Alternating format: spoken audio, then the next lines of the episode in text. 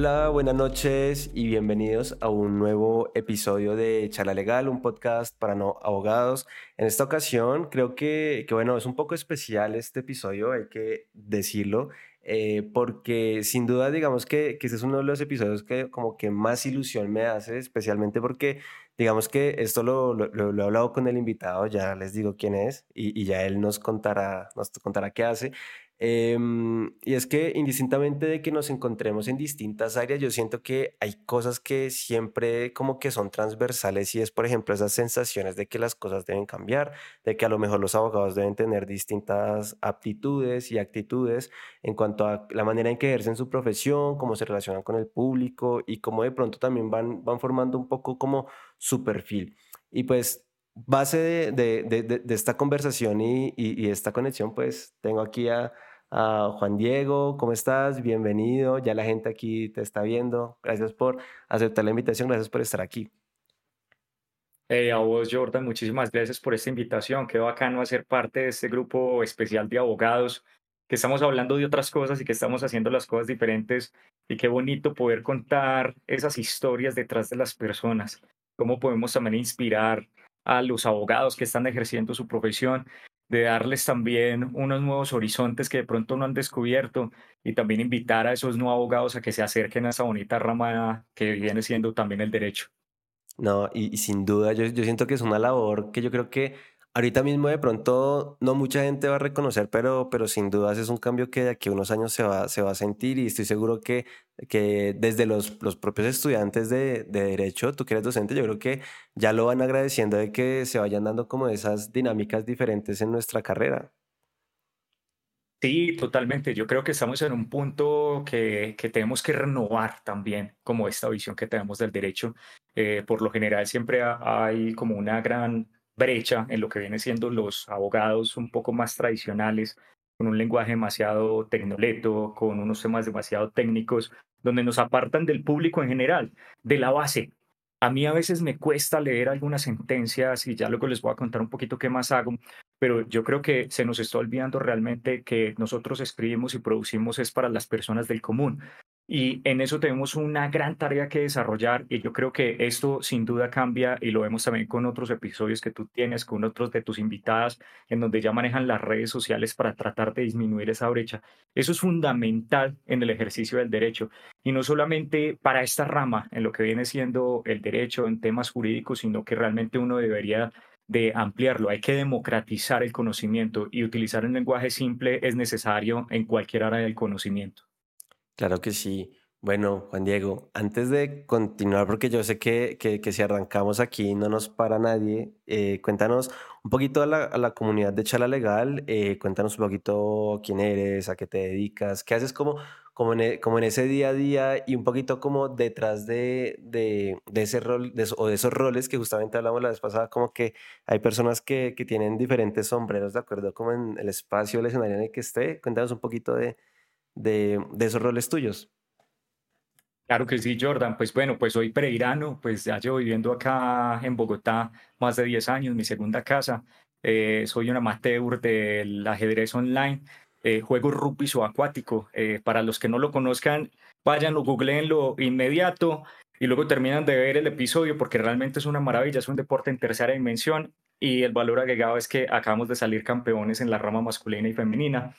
Y por circunstancias, por pura casualidad eh, y a través del deporte terminé estudiando Derecho Aduanero en el 2011 y tengo la fortuna de liderar el departamento legal de un gremio de comercio eh, del comercio exterior en el país, se llama la Asociación Nacional de Comercio Exterior. Eh, ¿Qué más te puedo decir? Pues soy abogado, también soy docente y yo creo que ese mix de abogado, docente, director legal, y si se puede decir también como un líder eh, con mi equipo de trabajo, pues realmente son cosas que me apasionan y que me gusta también contar con todos los demás, con todos los que se me acercan, para tratar también de inspirar y hacer las cosas un poquito diferente. Bueno, un poquito arrancando como, como, con, como con eso, porque tú, o sea, cuéntanos un poquito esa historia de cómo ingresas tú al derecho aduanero, porque tú lo que me has adelantado es que eh, fue como un tema un poco como inesperado, fue haciendo deporte, si no estoy mal, ¿cómo, cómo se dio eso y cómo entras tú a liderar ese equipo legal de una de las, de las, de las, de las agremiaciones como más, más importantes, digamos, para la, la economía del, del país? Pues bueno, pues hay que remontarnos al inicio. Eso viene siendo en 2010, 2011. Realmente terminé la universidad pues dentro de los cinco años. Eso para la universidad en mi época pues era como un poco difícil porque yo ya tenía la tesis eh, desde el segundo año que había terminado un proyecto de investigación. Me habían exonerado de los exámenes ECAES. No sé si todavía los siguen haciendo, Sí, pero en su momento también no los tenía que hacer, entonces no tenía que presentar los preparatorios. Entonces, en cierta medida, como que acabé muy rápido también la carrera. Y venía trabajando desde segundo año. Allí eh, venía trabajando en un bufete de abogados, ya había pasado por el tema laboral, comercial, civil, ya iba a pasar al administrativo, pero la verdad, Jordan, es que yo no me sentía afín con nada. Realmente pasé por la carrera del derecho sin sentir como un gusto mayor, como algo que me atrajera directamente sobre todas las ramas que uno pues le enseñan como base y no tenía mucha expectativa sobre mi futuro, salvo de pronto ser un abogado del común. Y no me quiero referir como a un abogado del común eh, frente al éxito o que no sea exitoso, porque yo creo que hay unas personas que pueden ser muy exitosas, pero de pronto no se, tienen, no se sienten tan satisfechas con lo que hacen. Más adelante te puedo contar como alguna experiencia que tú haces también muy poco con una persona que para mí me parece súper exitosa de la Corte Constitucional y en algún momento me dijo, odio lo que hago. Entonces resulta que terminé muy rápido y para ese entonces ya llevaba como unos ocho meses jugando rugby subacuático y se dio la oportunidad que eh, convocaron a la selección Colombia para el mundial, para el campeonato mundial que se iba a celebrar en Helsinki, en Finlandia. Entonces aproveché, eh, le metí un poco más duro al entreno, eh, hice todo el proceso de selección, pero yo realmente lo que quería era viajar. No tenía otra meta distinta a viajar.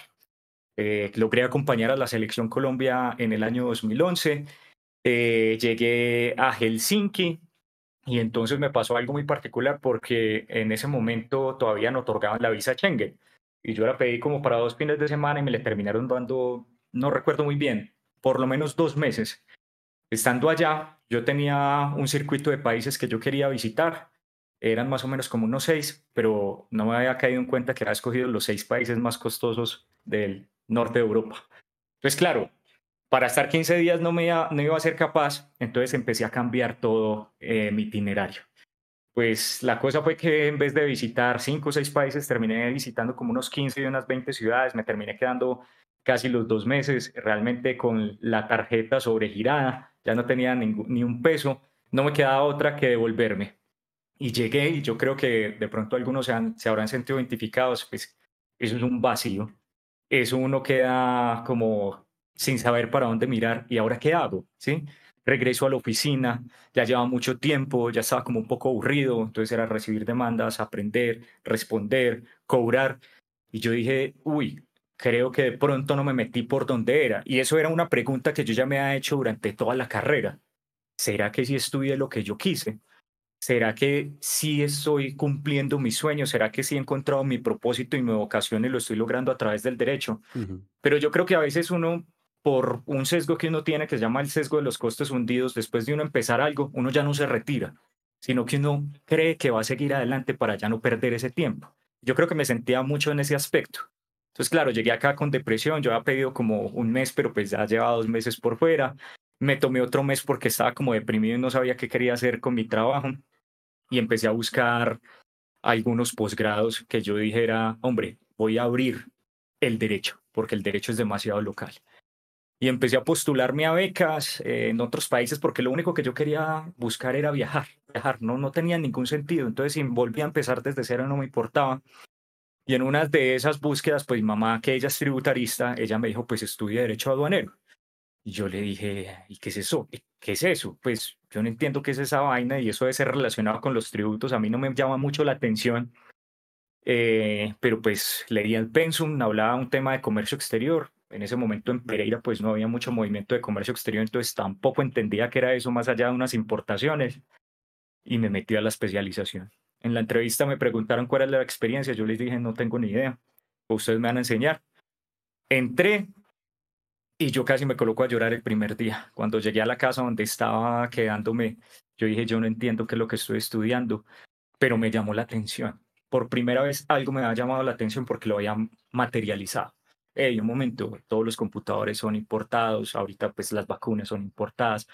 Yo te podría decir que el 80% de tus prendas de vestir son importadas y todo está relacionado con el comercio exterior y con el comercio internacional. Entonces como que me hizo clic y fue una experiencia muy bonita porque yo entré sin saber nada, pero más allá, mm, por ahí como a la mitad de la especialización, ya casi finalizando, pues logré tener como un muy buen equipo de trabajo. Y muchos compañeros me preguntaban a mí que cuál era mi opinión sobre cómo se, se deberían de resolver los casos. Entonces me gustó. Y a mí me gusta mucho estudiar y yo estudio demasiado y tengo buena memoria como todos los abogados. Pero entonces ya cuando eso venía con una pasión que me estaba llamando la atención, empezaba a fluir un poco más.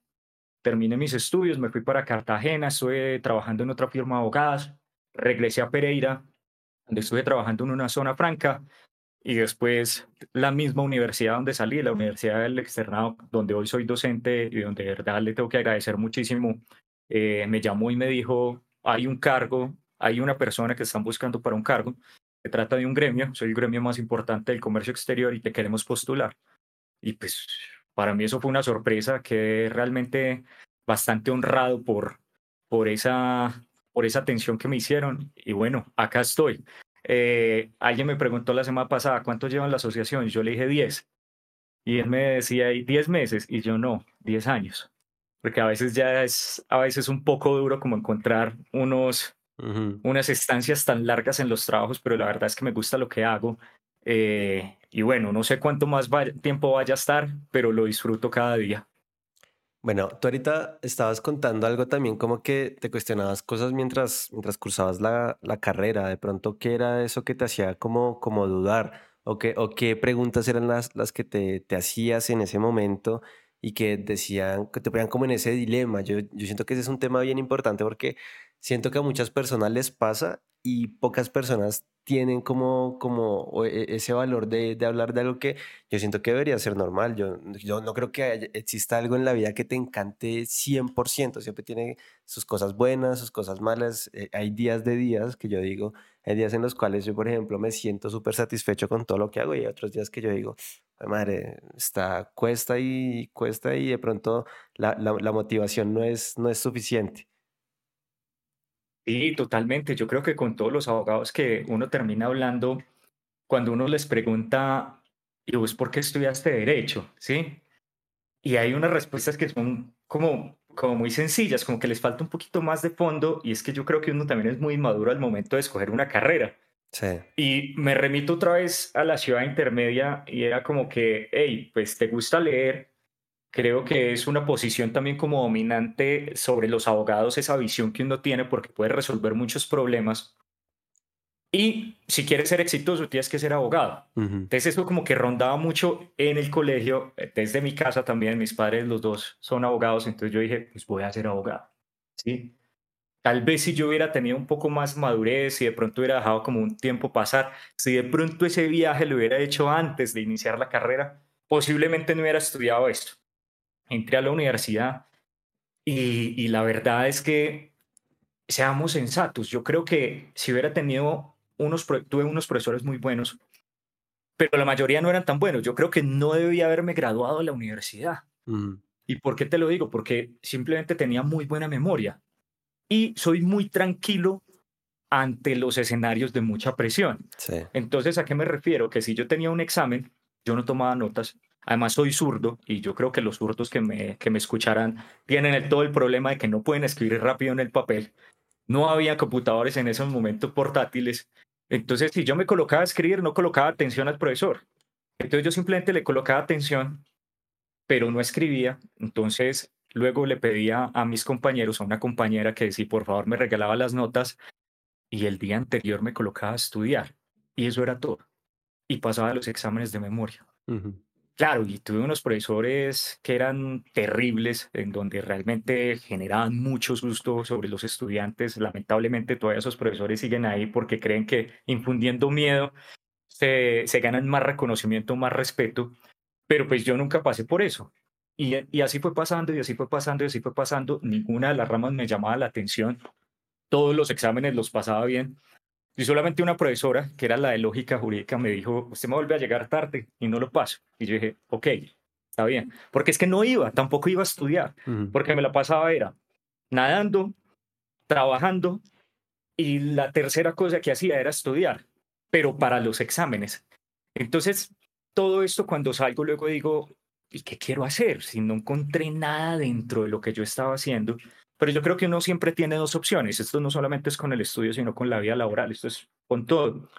O me quejo o cambio el rumbo, ¿sí? Entonces, pues, hombre, esto no es un juego a suma cero. Yo no voy a ver que los demás sigan haciendo las cosas y decir ellos por qué lo pueden estar haciendo y yo no. No, más bien digo, si ellos lo están haciendo, alguien más lo puede hacer. Ya luego es llegar también acá a un estudio donde había mucha gente que estaba mucho más preparado, luego el cambio de la ciudad, y el cambio de la ciudad genera también eh, un clic dentro de la personalidad, lo cambia uno, por supuesto.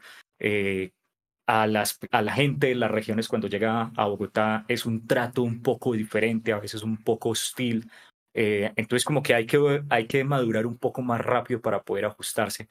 Y lo que tú dices, a veces uno no está arriba, no. Y yo estoy lejos de estar arriba porque es que la vida es un sube y baja. Y lo importante es eso, como uno mantener también el ritmo, saber cuándo está arriba, cuándo está abajo y tratar de transformarse en esos momentos donde uno sienta como cierta poca satisfacción, por así decirlo.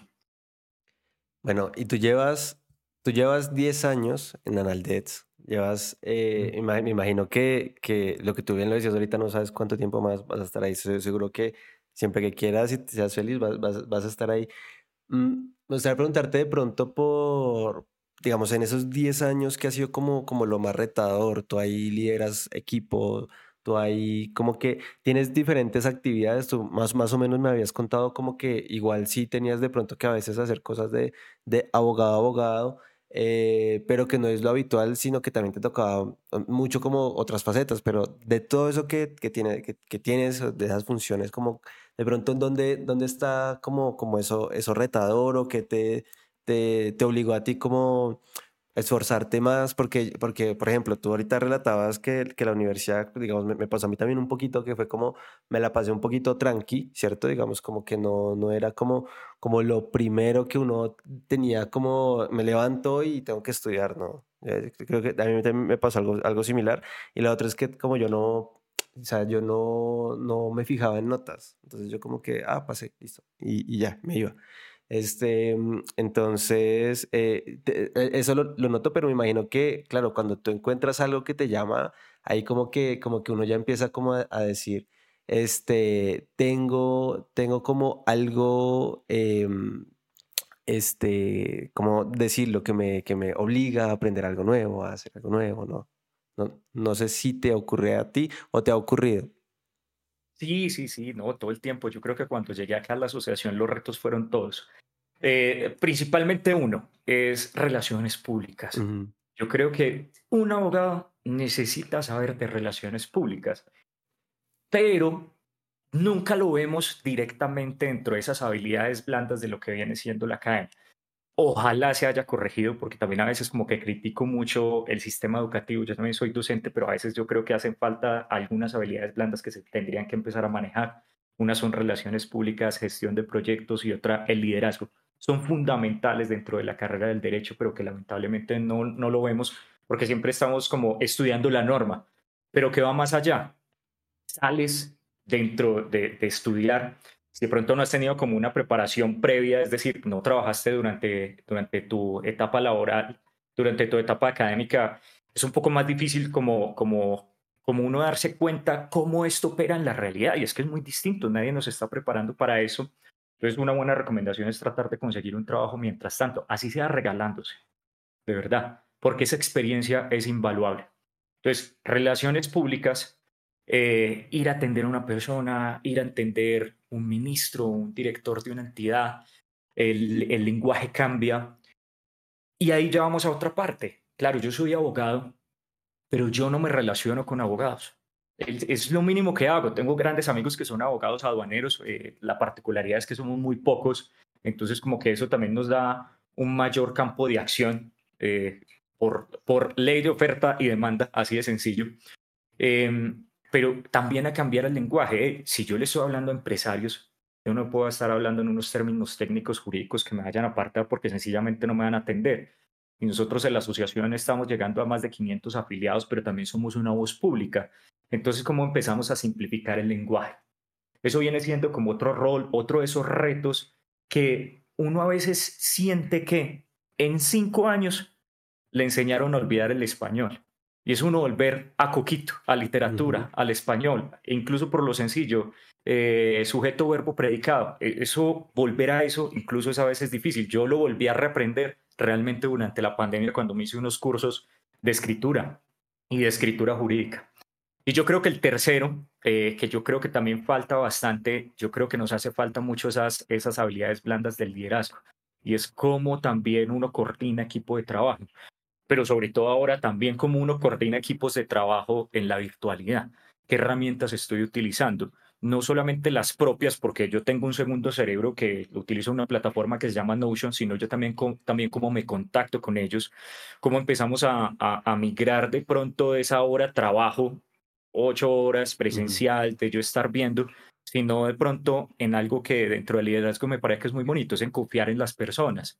Es decir, yo estoy haciendo mi trabajo, estoy entregando resultados, eh, sin importar que esté o no esté en ese momento. Yo creo que eh, son cambios a veces culturales que nos cuesta tomar, pero de nuevo, todo eso tiene que ser una preparación que venga desde, desde muy joven para poder uno adoptarlo de manera rápida y no importa si nos equivocamos, pero empezarlo, empezarlo a hacer, equivocar, ensayar, corregir y adoptar su propio modelo. Yo creo que finalmente acá es como mucho a estilos, a mucha literatura, porque acá vas a encontrar mil tips en internet, pero finalmente uno va ajustando de cómo uno maneja su equipo de trabajo, de cómo uno también tiene algunas técnicas de productividad y por supuesto se va acompañando de algunas herramientas eh, digitales para poder hacerlo.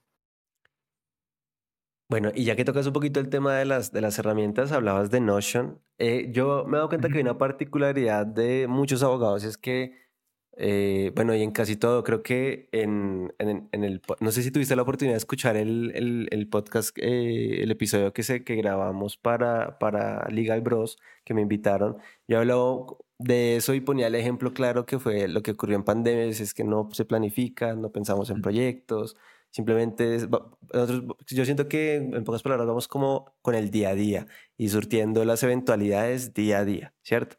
Pero para ti, ¿qué tan importante es esa planificación de proyectos, de, de, de, realmente uno organizar el tiempo? Yo he visto amigos estresadísimos porque piensan que van a hacer algo en un día y resulta que no. Y yo les he dicho mucho, Marica, es que cómo, cómo vas a, saber tú cuánto tiempo te vas a gastar en algo si ni siquiera lo, o sea, tratas de organizarlo, ¿no?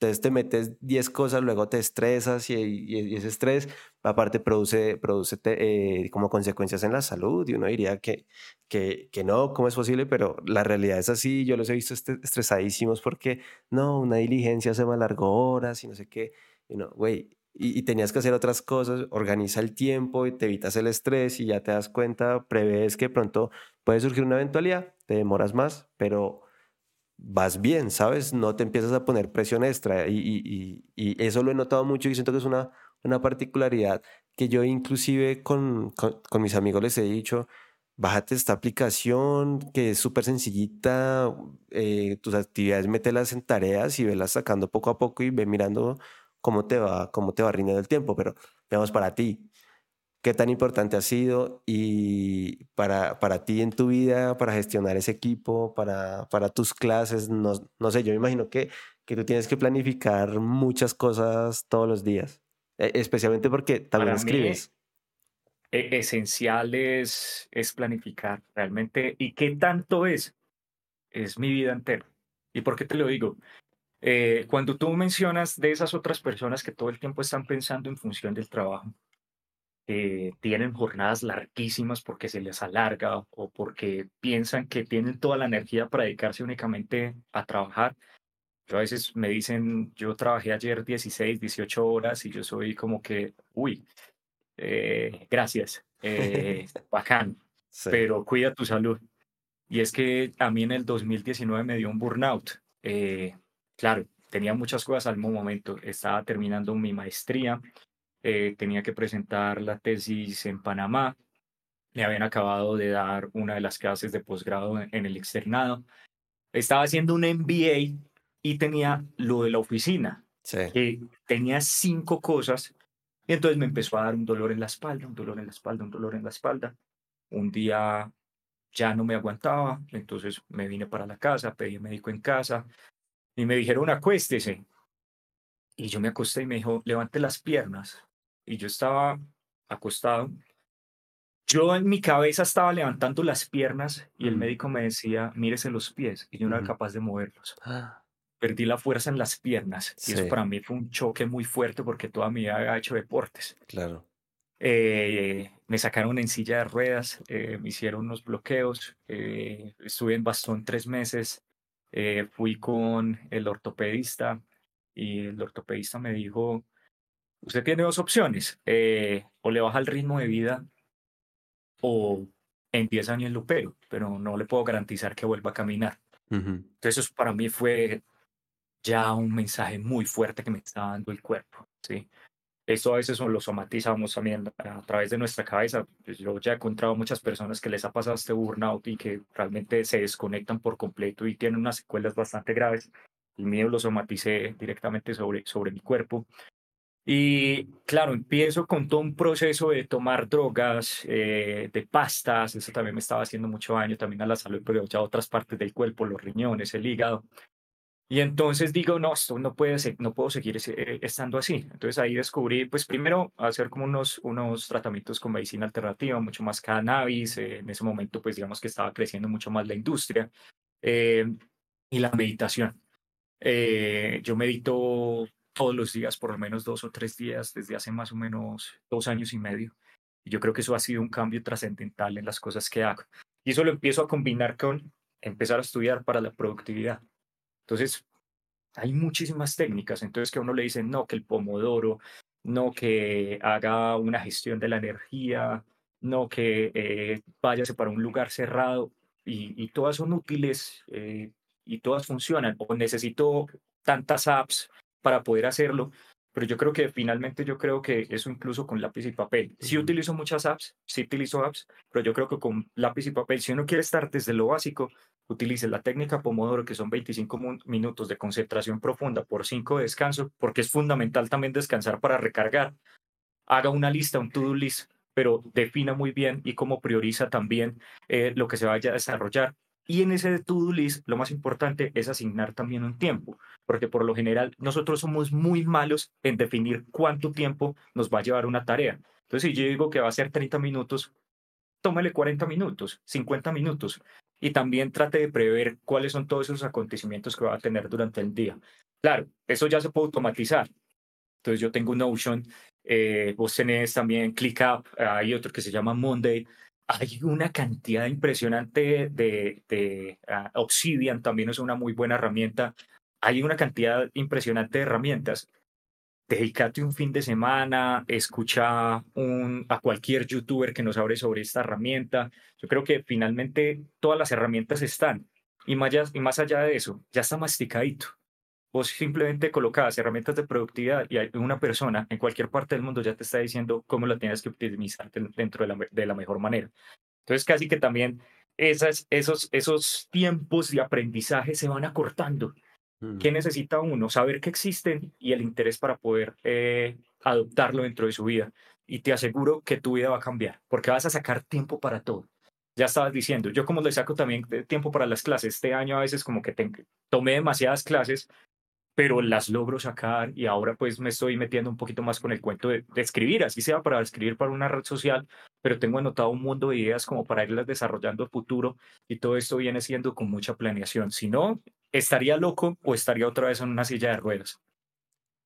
Ahí, de, lo que tú, de lo que tú nos dices, hay, hay varias cosas. Uno, pues obviamente, el, que uno, pues yo creo que hay gente patado, pero, pero por ejemplo, y en lo particular, creo que a los dos nos, nos caracteriza como, como ese tema de que, de que priorizamos de pronto un poquito como la, la satisfacción a de pronto un ritmo de vida muy acelerado y que se, se centren, digamos, como, como en trabajo, porque yo algo, algo que he dicho y es que, bueno, así tú te dediques siempre a trabajar y que seas un, un, eh, un, un adicto al trabajo, ajá, un adicto al trabajo, este, tú igual si estás cansado, ¿cómo le vas a rendir lo mejor a tu, a tu trabajo? Y, si y si tú tienes que ser una, la persona creativa que da las soluciones o que, no sé, propone cosas, pues lo lógico es que la mente tiene que, o sea, el cuerpo tiene que estar eh, bien, ¿cierto? Hay que estar bien de salud para que tú puedas rendir, rendir lo mejor, porque yo, yo, yo siento que hay días que uno dice, "Uf, hoy no fui tan productivo o hoy no hice lo que esperaba y pues claro, es normal, el cuerpo no va a estar al 100% del tiempo, pero pues también hay que poner de nuestra parte para que nosotros estemos como en esa, en esa, o sea, digamos que hagamos lo posible para tratar de estar eh, eh, recargados la mayor cantidad de, de veces posible. Y tú mencionas algo y, y es el tema de, de que tú puedes encontrar, digamos, casi que todo lo, lo que quieras aprender lo encuentras en internet, en YouTube, no sé. De hecho, hablábamos que, que ahorita eh, eh, TikTok se está posicionando mucho como motor de búsqueda porque pues hay gente que en videos de un minuto o menos pues ya encuentra eh, recetas, encuentra cómo hacer alguna cosa, un trámite, un lo que sea, ya, ya lo, lo encuentra prácticamente ahí en un minuto, entonces ya, ya ni siquiera van a Google o a YouTube. Pero ahí, digamos, me gustaría destacar algo y es ese tema del, del autoaprendizaje. Tú eres un autodidacta, le crees mucho a eso. Hay gente que no. Hay gente que de pronto tiene tiempo libre y prefiere hacer otras cosas en vez de de pronto decir, oiga, tengo curiosidad por esto, me va a proponer aprender esto. Eh, o justamente en la mañana yo graba, estaba grabando otro episodio y, y esta persona me decía, no, yo cada que tengo tiempo, como que veo un idioma nuevo, intento aprenderlo, aprenderlo, aprenderlo, aprenderlo y demás. Que, porque yo, yo siento que no todo puede ser derecho, justamente lo, lo hemos hablado. Me parece perfecto que uno diga, oiga, me voy a proponer a, a, a ser el más duro en los interrogatorios y me voy a capacitar y no sé qué. Pero bueno, y también está lo, lo, lo demás, cómo haces un interrogatorio, cómo presentas una teoría de caso, por ejemplo, si no sabes comunicar, expresar una idea que suene convincente, que también es comunicar, eh, ser sencillo, eh, sin quitarle lo, lo, lo, lo rico y que también justamente me habías dicho, no, es que eh, Diego López Medina en su momento, que para mí, para mí es un referente porque yo siento que fue como de los primeros que empezó a, a criticar de manera constructiva la manera en la que nosotros los abogados escribimos y hablamos y, y demás. Pero para ti, ¿cómo ha sido ese tema del autoaprendizaje? Eh, es, yo, Claro. yo siento que, que es fundamental, pero cuéntanos un poco cómo, cómo, cómo ha sido para ti, en qué, en qué te has dedicado como, como a ese a autoaprender, a buscar información, a... Claro. Acá, sencillamente, si uno quiere hablar de autoaprendizaje, yo creo que uno tiene que pensar en quién es el cliente más importante para uno, ¿sí? Y yo creo que yo soy mi cliente más importante. Y eso a veces no nos damos cuenta. Entonces hay una historia muy interesante que es de Charlie Munger, que es el socio de Warren Buffett, una de las personas más ricas del mundo. Munger es, Munger es abogado. Y cuentan que hace muchas décadas Munger eh, cobraba 20 dólares la hora. Y un día se hizo esa pregunta. ¿Quién es el cliente más importante? Soy yo. Entonces, por una hora al día voy a dejar de ganar 20 dólares. Los voy a invertir en mi aprendizaje. Y empezó a leer todos los días, 500, 1000 páginas. Nadie dijo que fuera fácil, pero hay que aprender. Y hoy es una de las personas más ricas del mundo porque primero empezó a construir una serie de, toolbox, de unas herramientas que les permite tomar buenas decisiones que se llaman unos modelos mentales, donde también encontramos acá sesgos cognitivos, pero todo eso nos ayuda como a mejorar eh, nuestra toma de decisiones. Pero empezó a aprender de todo, de absolutamente de todo, y que eso va aplicando directamente en su función también o en su ejercicio jurídico. Entonces, a veces como que sentimos que solamente necesitamos aprender del derecho e hiperespecializarnos en eso. Y yo creo que hoy en día eso ha cambiado. Por lo menos yo soy de la opinión que deberíamos ser un poco más generalistas. Yo sé un poco de derecho aduanero, que es mi especialidad, pero también tengo un poco de conocimiento en materia logística, de comercio internacional, de economía, eh, de libros de ciencia ficción. Me gusta hablar de la ciencia ficción y, acoplarla directamente sobre mis clases. Y todo eso nos va uniendo los puntos, también como decía también Steve Jobs. A mí a veces me sorprende cómo algunas cosas que yo pensaba que nunca las iba a utilizar en mi vida, incluso cuando estaba aburrido en mi trabajo dentro de las firmas hace más de 10 años, hoy lo aplico todo el tiempo, que era hacer estudio de títulos eh, en, en, una oficina para revisar cómo, cómo se había dado la tradición de manera correcta.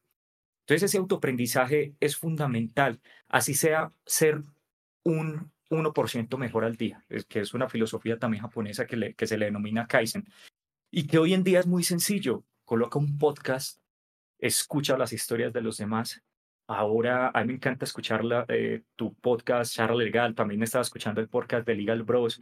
Ahorita estaba escuchando también el de Meterse al Rancho de Santiago Alarcón. Escuchar a las personas, todas sus vivencias, es, un tema tremendo, todo lo que han tenido que pasar y eso finalmente como que lo inspira a uno a tratar de mejorar en algunas cuestiones.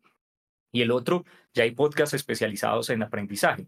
Uno de esos toma el mismo nombre que acabo de decir, que se llama Kaizen, de Jaime Rodríguez de Santiago, un español, que todo el tiempo está hablando de temas diferentes, está hablando de modelos mentales, de sesgos cognitivos, está hablando de estoicismo, está hablando de cómo tomar decisiones de manera correcta, de economía, absolutamente de todo. Entonces yo creo que cuando uno se da cuenta que uno es el insumo más importante, pues yo creo que uno sí se toma su tiempo para sentarse, dedicarse a leer, dedicarse a desarrollar algo personal, en de pronto cambiar un poco el contenido que estás consumiendo. Y yo no digo que esté mal uno sentarse y de pronto reírse y ver televisión o tomarse una serie, pero yo creo que uno sí puede hacer un mejor filtro a la hora también de, de alimentarse, de, de qué es lo que uno está consumiendo. Y eso también me lleva a otro punto, y es que tampoco nunca nos enseñan a aprender. Yo aprendí a aprender realmente hasta hace muy poco y realmente fue por las clases. Tenía siempre muchas ganas de dictar clases, me encanta hablar en público eh, y compartir mi conocimiento, pero en cierta medida cuando empecé, que también me causa muchos nervios, pues yo adopté una actitud o una frase que me ha acompañado en muchas cosas que llama fake it until you make it, es fíngelo hasta que lo seas. Entonces, ¿qué hice? Lo mismo que había hecho en mis exámenes cuando estaba en la universidad, memorizarlo. Pero claro, ya estábamos hablando de una clase de posgrados. Yo no podía solamente memorizarlo porque cualquier pregunta me podía sacarte las casillas. Entonces empecé a mirar cuáles eran esos mentores, esas personas que me inspiraban a escucharlos, a consumirlos completamente para poder dar las respuestas, ese fake it until you make it. Pero luego dije, yo necesito mejorar, pero no solamente memorizar, necesito empezar a teorizar el conocimiento. Y acá hay que entender en cuenta que el conocimiento tiene diferentes etapas, una más, por así decirlo, más expuesta o menos profunda, por así decirlo, más superficial que es, que simplemente memorizarlo. Pero es que en la universidad nos enseñaron simplemente a saber el nombre de las cosas, no a interiorizarlas. Y ahí es cuando me encuentro también con un científico, a mí me encantan también toda la vida de los científicos de Carl Sagan, Max Planck, y sobre todo uno que para la educación la revolucionó, un físico premio Nobel de Física, que si se vieron eh, Oppenheimer lo habrán escuchado, que es eh, Richard Feynman. Entonces Feynman en algún momento dijo, eh, la primera ley es no engañarte a ti mismo, y eres la, la primera, eres la persona que más fácil es de engañar. No te dejes engañar a ti mismo y eres la persona más influenciable. Y a partir de esa frase, sacó un método de aprendizaje que es el método Feynman. Y lo primero que nos dice es, explícale un tema a un niño de 8 años. No tiene que ser ni el niño más inteligente, pero uno tiene que empezar a mejorar su lenguaje para que todo el mundo lo entienda. Hacerlo complicado es lo más fácil. Cuando tú ya te sientas, la segunda parte del método Feynman es siéntate a escribirlo y te darás cuenta que cuando tú no entiendes un concepto, empiezas a agregarle palabras cada vez más técnicas, cada vez más complicadas. Y es ahí donde tú tienes que hacer el trabajo de desagregarlas, de desintegrarlas, de realmente interiorizarlas para poder exponérselas a ese niño imaginario que tú tienes. El tercer paso, repetirlo. Va a llegar en algún momento hasta que el entendimiento de tu tema pues va a alcanzar un límite. ¿Qué te va a tocar hacer? Ir nuevamente sobre las fuentes, estudiarlo, y seguirlo desarrollando. Entonces, hasta acá nos podemos quedar en las tres. Primero, decírselo a un niño. Segundo, eh, escribirlo, desarrollarlo de manera muy simple. Tercero, repetir. Y hasta ahí sería. Pero el cuarto, que es opcional, es contárselo a alguien más. Y yo creo que finalmente esa pasión por mí, por las docencias, de, de dictar también las clases, se combina por mi pasión de aprender las cosas. Entonces estoy aprendiendo al momento que estoy dictando, pero eso uno lo puede hacer en cualquier escenario si es que uno realmente quiere como dar el siguiente paso y realmente interiorizar o comprender el sentido de las cosas, no simplemente repetirlas por, por memorizarlas.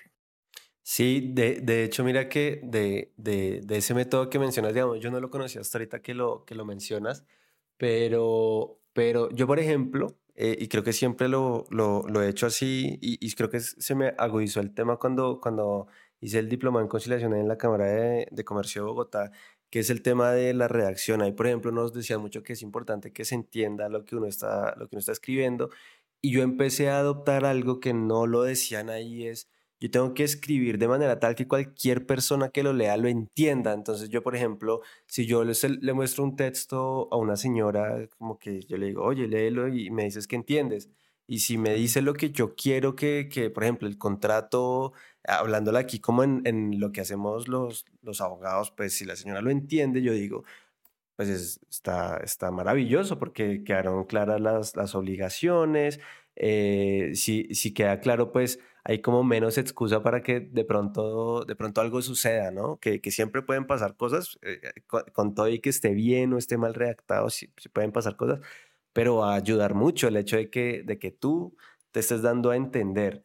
Y, y aparte que tú bien lo dices, de, eh, uno muchas veces, creo que yo nunca lo he visto tampoco de, de, esa manera, y es el hecho de que cuando uno como que, como que uno mismo no entiende algo, le empieza a meter como más cosas, uh -huh. y justamente, justamente hablamos de los latinazgos, y ese tema de, de, que, de que va el texto normalito la idea, y de la nada empiezan como, como a meterle como, como, como frases o expresiones que no están en nuestro idioma, porque no tenemos como más, a, a, eh, como, como explicarlas. Y es un problema porque ahí lo que, lo que da a entender es que realmente no entendemos lo que queremos decir. Totalmente, totalmente de acuerdo. Y yo creo que, que incluso esto eh, se extrapola a, a, a, muchos escenarios. Digamos que volviendo con mi tema, que es el tema del derecho aduanero, eh, más o menos una modificación desde el año 2016, en el año 2016, y se acuñó una frase de que para poder hacer importaciones, exportaciones, necesitábamos un abogado. Uh -huh. De lo complejo que quedó el escenario jurídico. Sí. Pero un momento, es que eh, los abogados no importamos si exportamos, lo hacen los emprendedores, los hacen los empresarios, los hacen las negociadoras. Entonces, la norma, la base, la estructura, donde están las bases para yo hacer las operaciones que tiene que ser muy simple. Todo el mundo lo tiene que entender. Y realmente esto casi que no se logra materializar. Hay un, realmente no lo volví a ver porque actualizado, pero había un, un estudio de, de, impacto normativo y entre el año 2000 y el 2019, eh, estoy hablando de ahora general, de todos los ministerios, se habían expedido más de 66 mil normas. Mm. Eso, eso es un acabose, eso es, eso es demasiado complejo, todo el tiempo estamos cambiando. Para el comercio exterior, en los últimos 20 años es una de las normas que más cambia porque está a cargo de, de la rama ejecutiva. Hay, es decir, que lo expide el presidente a través del ministerio, son 72 modificaciones. Eso quiere decir que en un año tú hiciste una importación, cuando la pediste y cuando llegó, ya hubo un cambio. Sí. Realmente creo que estamos sobre regulados en ciertos sentidos, en muchas materias yo creo que sí sobran los abogados. Eh, de pronto ahorita lo profundizaremos para que no quede como tan al aire de esa expresión de sobran los abogados. Pero claro, cuando yo ya empiezo a leer las normas, yo digo, wow, esto es difícil de leer. Un artículo de cinco páginas es inentendible. Si seas el mejor abogado constitucionalista, si seas el mejor abogado en derecho aduanero, es muy complejo. Hay algunas herramientas que incluso ya también los está desarrollando el Departamento Nacional de Planeación, que se llama el análisis de impacto normativo, donde he tenido también la oportunidad de participar. Y lo primero que dicen es, piensa en su público, ¿cómo lo va a leer? Y yo creo que a veces eh, el abogado piensa es lo que escribe, lo vuelve y lo lee interiormente y dice, esto que es una maravilla. Sí, Pero sí, vas sí. y le preguntas a la persona que tenés al lado, le pasaba mucho a mi esposa cuando en la pandemia ella también es abogada de la rama judicial y yo le dije, oíste, no te entendí. Pero o sea, ahí dice que es muy claro y yo le dije, no, no entiendo. El mejor ejemplo de eso es con la sentencia de la Corte eh, con lo que ocurrió con, cuando le estaban hablando a un niño. ¡Wow! Ah, sí, sí, la, espectacular. Ajá, sí, sí. Pues, si no estoy mal, creo que es la segunda vez que lo hacen porque creo que hace unos años, lo que pasa es que impactó ahorita porque fue con un niño por un tema importante de, de salud y demás que le hicieron una carta. Eh, y, Pero creo que esto ya lo había hecho la Corte Constitucional hace unos años con, uno, con un adulto mayor o una pareja de adultos mayores, no recuerdo muy bien, que también le habían hecho como, como un comunicado específico a estas personas porque era un tema relativo con su pensión. Claro, y uno, y uno se, se, pone a pensar, eh, son dos de, las, de, las, de los públicos un poco más, más como, como difíciles de, de, que comprendan cosas. Hay cosas que regulan los niños, hay cosas que regulan al adulto mayor. Entonces, eh, yo, yo, justo tú, lo que tú decías, yo digo, Madre, pero yo creo que no tenemos una sola ley, una sola norma que esté hecha para que la gente la entienda, sino que está hecha para abogados. Sí, eso es una brecha muy, muy grande. Justamente también esta última semana estaba leyendo un poco sobre, eh, sobre innovación legal 2.0, eh, legal design, eh, todos estos temas y también de marketing jurídico. Y, y, me sorprendía porque casi que iban dirigidos es como identifique su público y hable de manera muy clara. Y yo digo, pero para eso no existe el derecho, ¿sí? ¿En qué momento nos desviamos tanto que se va volviendo tan complejo el entendimiento eh, para que cualquier persona lo, lo vaya a entender? Qué, ¿Qué es lo que me está diciendo una sentencia y no ir a preguntarle al abogado para que me lo traduzca? Porque no muchas personas también tienen esa posibilidad. Entonces se va volviendo cada vez más complejo eh, cómo lo vamos manejando y yo creo que sin duda eh, menos es más. Yo creo que volverlo más simple eh, es importante dentro de todo el lenguaje y dentro de nuestra carrera. Em, y, y, de acuerdo, yo creo que no sabía que era la segunda vez, pero yo creo que uno debería dirigirse. Yo creo que mucho de lo que ahora yo hago en mi red social, yo pues solamente manejo en LinkedIn, es precisamente en eso, pues me di cuenta que, que, llegar a un público mucho más dinámico fuera de lo jurídico, pues era muy complejo, entonces yo dije voy a bajarle el nivel a, a lo que escribo.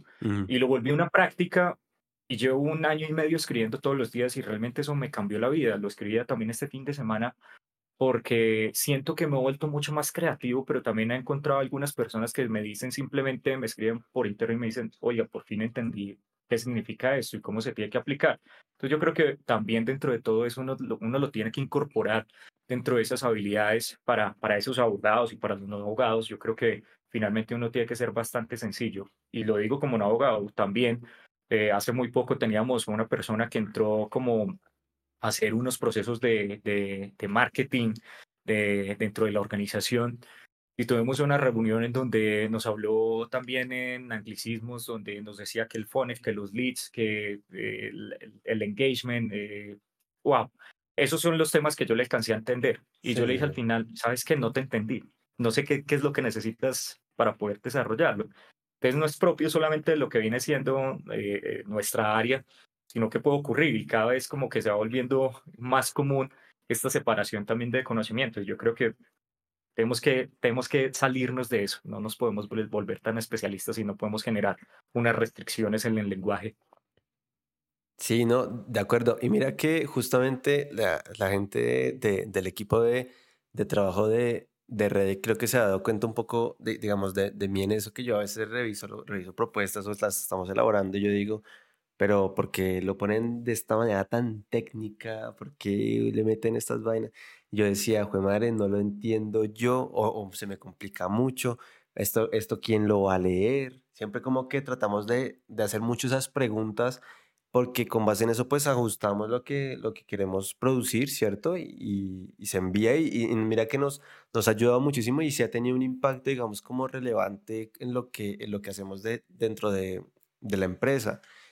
Y aquí te quería preguntar algo que está como atado al tema de redes sociales. Eh, aquí en el podcast hay un episodio que se llama, em, creo que es el 26, si no estoy mal, que, en la que se habla como que de, democratizar el derecho a partir de la creación de contenido. Tú haces algo muy interesante, te lo dije la, la, la, la primera vez que nos reunimos, y fue que no estamos en las mismas áreas, pero a mí me generaba mucho interés lo que tú haces porque justamente eh, eso que tú publicas en LinkedIn, que, que, yo, que yo te venía siguiendo hace un montón de tiempo y, leyendo y demás, yo decía, pues esta vaina que no es lo mío, me parece bacanísimo porque entiende uno cosas que, que quién sabe si en algún momento yo vaya a hacer algo de eso, pero, pero está bien porque, porque si, si te llama el interés, pues, pues está bien recibir, recibir otras cosas.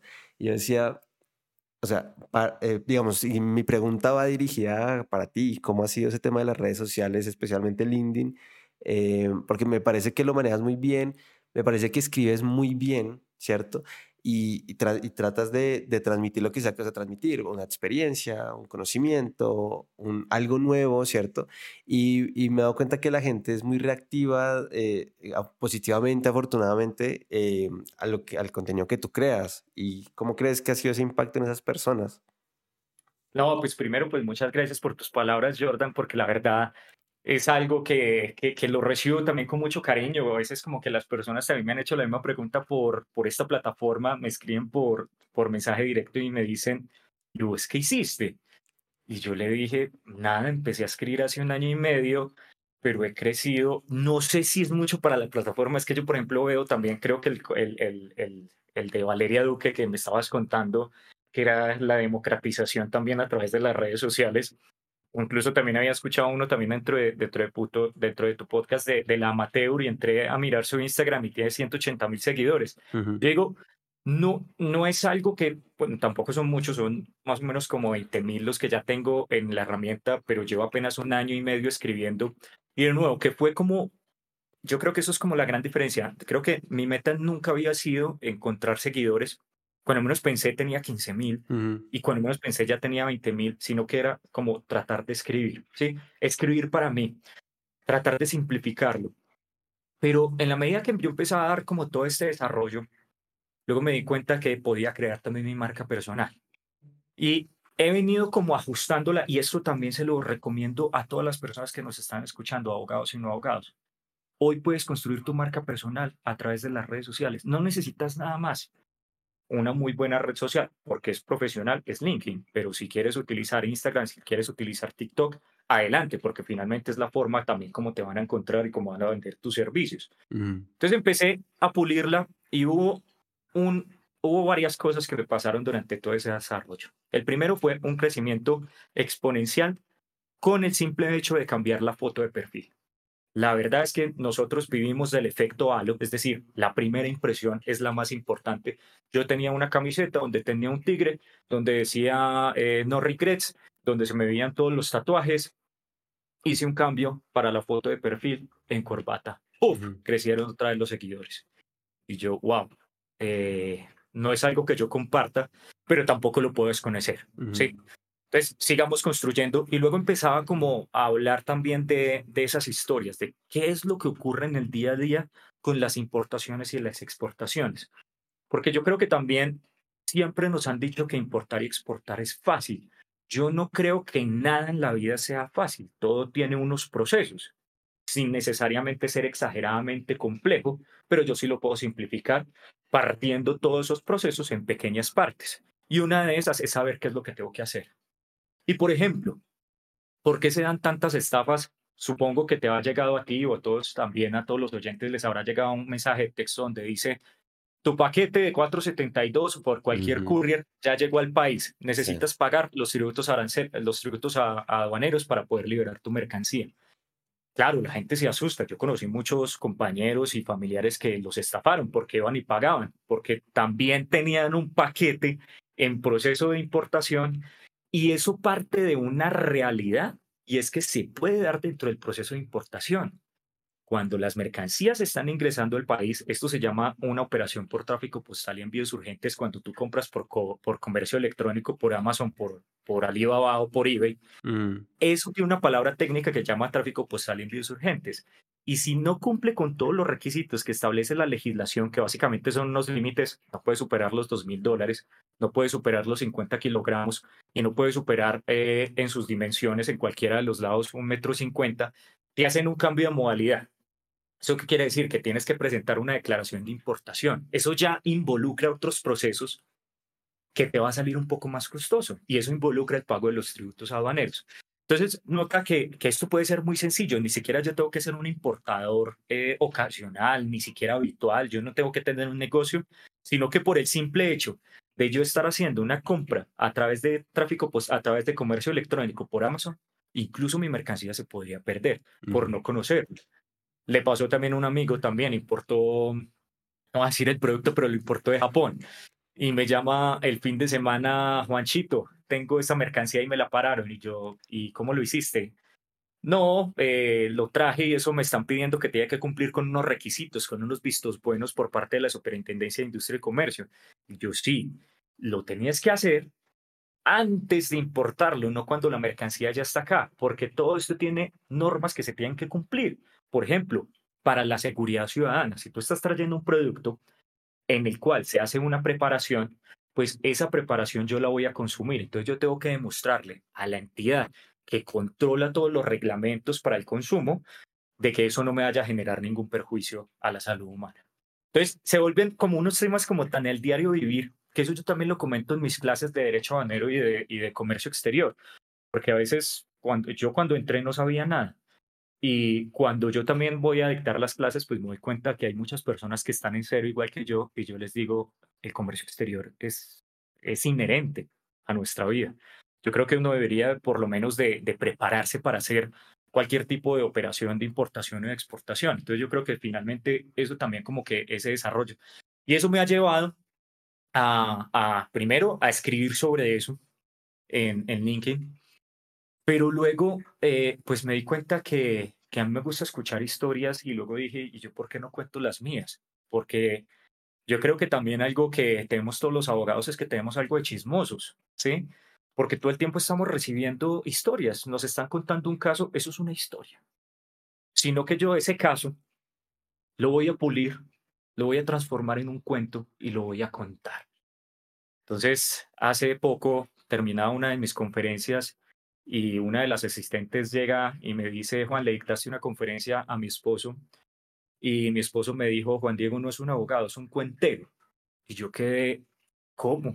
Yo no sabía cómo responder. Y, ¿Cómo así que un cuentero? Me dijo, sí, es que cuentas muchas historias.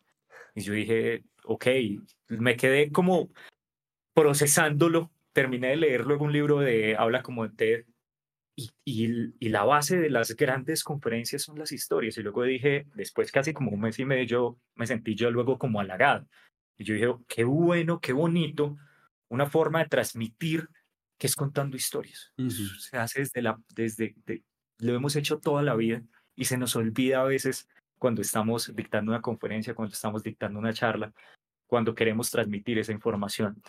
Y ahora ya escribo realmente porque me gusta. Ya tengo algunas cosas de aduanero, cuento algunas historias que me han ocurrido personales, algunos casos también que ocurren.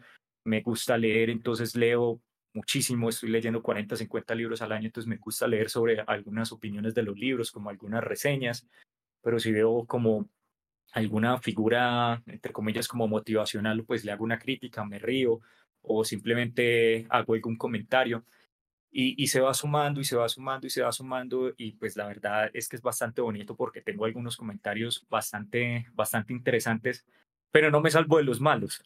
Hace poco había dictado una conferencia y por mensaje interno entonces una persona me dijo, perdí mi tiempo, eh, no me proporcionó nada esta conferencia, eh, sos un ególatra, eh, solamente era escuchar dos personas hablando de su ego. Eh, qué, qué lástima lo que hemos llegado. Y yo dije, uff, ¿y acá qué pasó? No, pues llevo 15 años viéndome la vendedora de rosas cada año. Tengo todas las herramientas perfectas para poder escribirle y para responderle. Respiré un momento y luego le dije, hombre, eh, muchas gracias por tu comentario. y, y gracias. Y gracias, y gracias, de verdad le doy porque a veces uno eh, se le olvida en dónde está, a veces uno cree que uno está haciendo las cosas bien, pero de repente también ese feedback negativo es importante.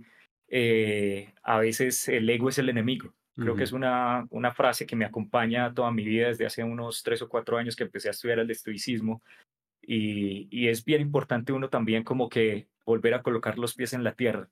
Eh, no importa cuál haya sido el contexto, pero pero agradezco mucho todos esos comentarios, los buenos y también los malos, para saber en dónde está uno dónde está ubicado. No, total. Y, y que indistintamente, yo por ejemplo, y lo digo mucho, eh, y yo por ejemplo, yo lo noto, por ejemplo, particularmente en nuestra, en nuestra profesión, cuando, cuando los estudiantes están acabando la carrera, eh, como que, como que pasa, pasa un tema en el que, uy, ya, ya voy acabando, entonces, eh, no, ya el abogado y no sé qué.